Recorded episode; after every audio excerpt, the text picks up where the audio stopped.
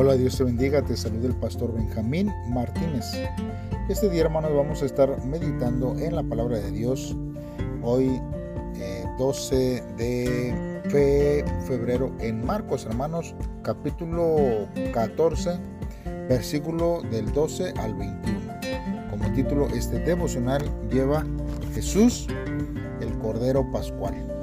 Te invito a que poses este audio si es que aún no has hecho una oración a Dios y le pidas a Dios que Él sea el que hable a tu vida a través de este devocional. Si ya lo has hecho así, entonces acompáñame a escuchar lo que la palabra de Dios dice. La palabra de Dios dice así.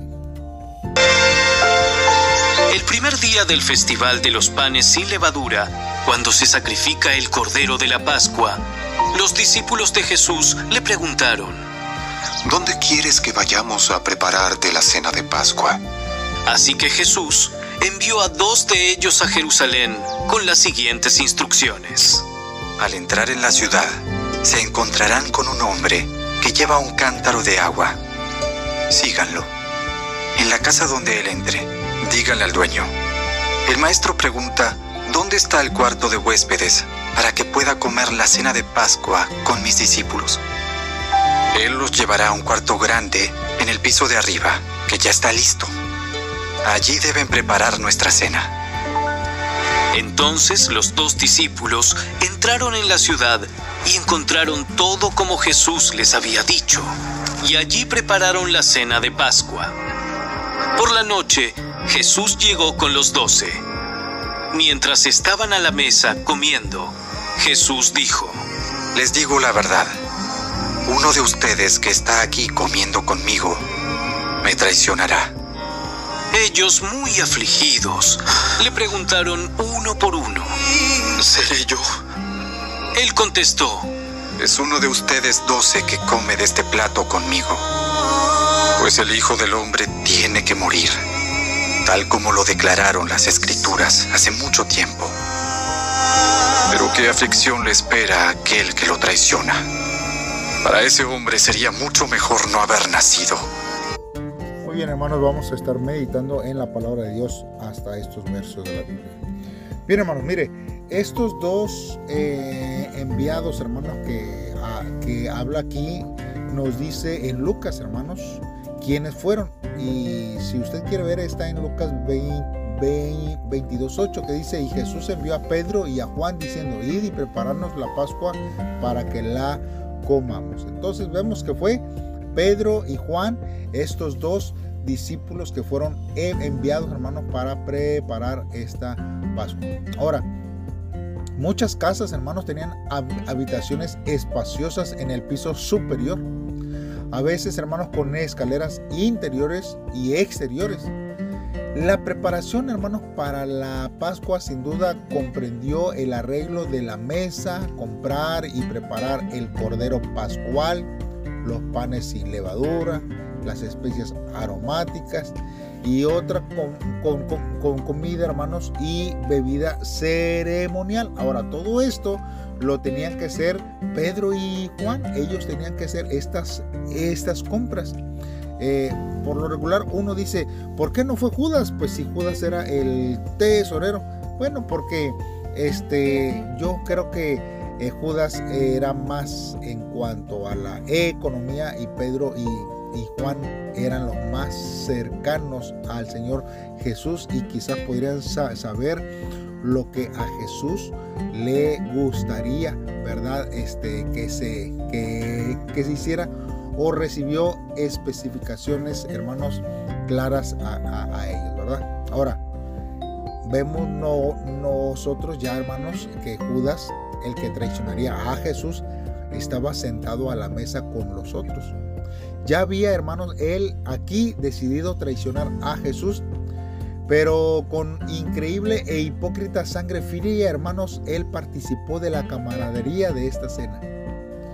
Es fácil, hermanos, sentirse ofendido y furioso por lo que Judas hizo, hermanos, pero cuando no, no, no estamos con, comprometidos, hermanos, con Jesús, hermanos, eh, nosotros no podemos negarnos con nuestras vidas, hermanos. Entonces, tenemos que comprometernos con Jesús, hermanos, y quizás después lo negamos con nuestras propias vidas, porque también nosotros lo negamos y muchas veces lo traicionamos.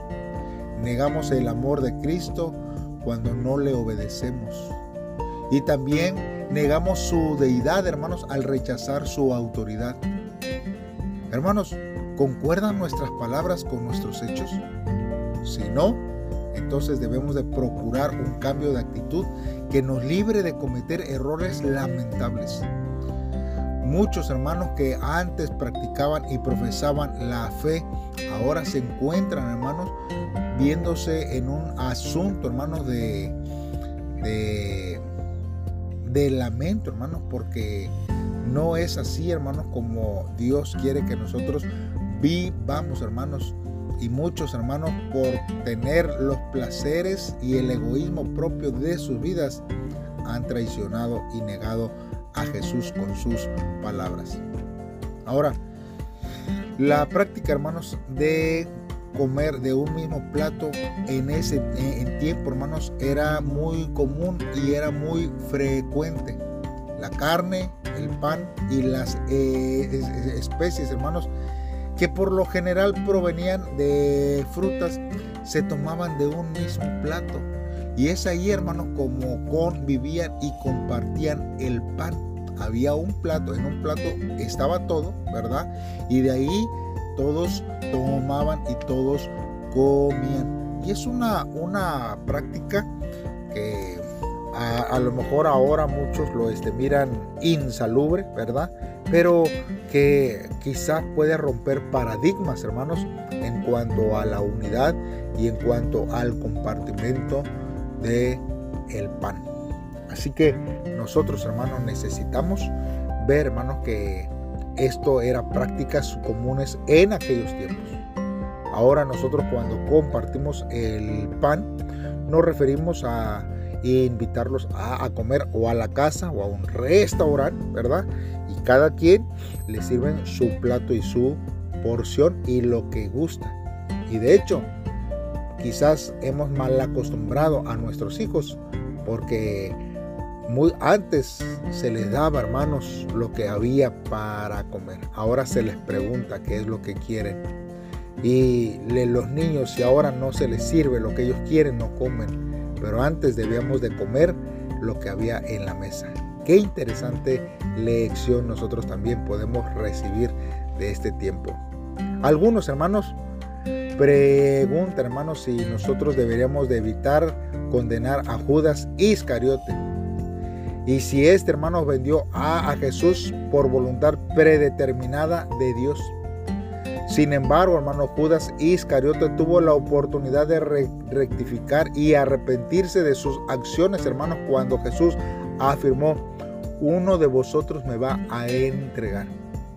Él pudo haber reflexionado, hermanos, a través de estas palabras y decidir abandonar su plan. E incluso pudo haber, hermanos, confesado sus malas intenciones y pedir perdón ahí mismo. Sin embargo, hermano Judas no dio marcha atrás. Si bien, hermano, Dios espera sin importar la decisión que nosotros tomemos, nos guía por medio del Espíritu Santo, hermanos, cuando tomamos decisiones inapropiadas, porque somos su pueblo. Pero si aún así, hermanos, las personas de fe continúan ignorando la guía del Espíritu Santo, al final están eligiendo vivir a su manera y se dirigen voluntariamente hacia la muerte. Hay quienes reclaman a Dios porque no intervino para evitar que siguieran por ese camino, aunque sea tomando medidas drásticas. Pero hermanos, Dios nos regaló el libre albedrío, incomparable con cualquier otra cosa, y nos espera hasta el final para que nos ama. Si Él no nos hubiera esperado, ninguno de nosotros estaría vivo en este momento. Nos encontramos en este lugar gracias a la interminable paciencia y espera del Señor que nos ama profundamente. Porque Él no pone obligación sobre nuestra vida, sino que nosotros tomemos la decisión. Él nos pone, aquí está, el bien y el mal. Escoge tú qué es lo que quieres para tu vida. Y lamentablemente muchas veces escogemos el mal o escogemos cosas que no nos edifican. Por eso, hermanos, para este devocional debemos de meditar por lo menos en dos cosas. Nosotros, ¿qué le podemos ofrecer al Señor sin escatimar? ¿Qué es lo que hay en nuestra vida? Algunos pudieran decir, yo ofrezco al Señor sin escatimar mi tiempo, porque tengo tiempo y lo he dedicado en otras cosas, en el fútbol, en el béisbol, en las redes sociales, haciendo TikToks que no edifican. Pero usted pudiera darle al, Señor su tiempo sin escatimar. Otros quizás no tienen tiempo, pero eh, les ha dado una buena economía para que ellos puedan dar sin escatimar para la obra de Dios. Otro les ha dado talentos para que puedan presentarlos delante de Dios. ¿Qué es lo que tienes tú? ¿Qué es lo que podemos nosotros ofrecer para Dios sin escatimar? La segunda pregunta para reflexionar en este día es, ¿qué puedo aprender de Jesús viendo cómo trata al hombre que lo traicionaría? Jesús comió con Judas, compartió con Judas, vivió dentro de su ministerio por lo menos tres años, hermanos, conviviendo con aquel que lo iba a traicionar. Pero, hermanos, él siempre lo amó y siempre lo vio de una forma que eh, nosotros quizás ahora no lo pudiéramos comprender. Si usted supiera que su amigo lo va a traicionar, ¿lo trataría de la misma forma ahora? Si usted supiera que alguien este, va a hablar mal de usted, pero que todavía usted no lo sabe, ¿verdad? Y si lo supiera ahora, ¿lo trataría de la misma forma? Es muy difícil el Señor Jesús nos muestra cómo nosotros debemos de tratar a nuestro prójimo. Por eso tenemos que vivir bajo la alianza de Dios y bajo la alianza del Espíritu Santo para que nosotros podamos hacer conforme a su voluntad. Oremos a Dios, Señor. Cuán grande, Señor, e insondable, Señor, es tu amor para con nosotros. Que sabiendo, Señor, que yo te puedo traicionar, Señor, y puedo caer en pecado, no dejas de luchar y esperar por mí. Sé que es tu deseo, Señor, que me convierte y vuelva a tus caminos. Y desde hoy te consultaré, Señor, antes de hacer alguna cosa. Y obedeceré a tu palabra y trataré de cumplir tu voluntad en mi vida. Señor, ayúdame porque no puedo solo.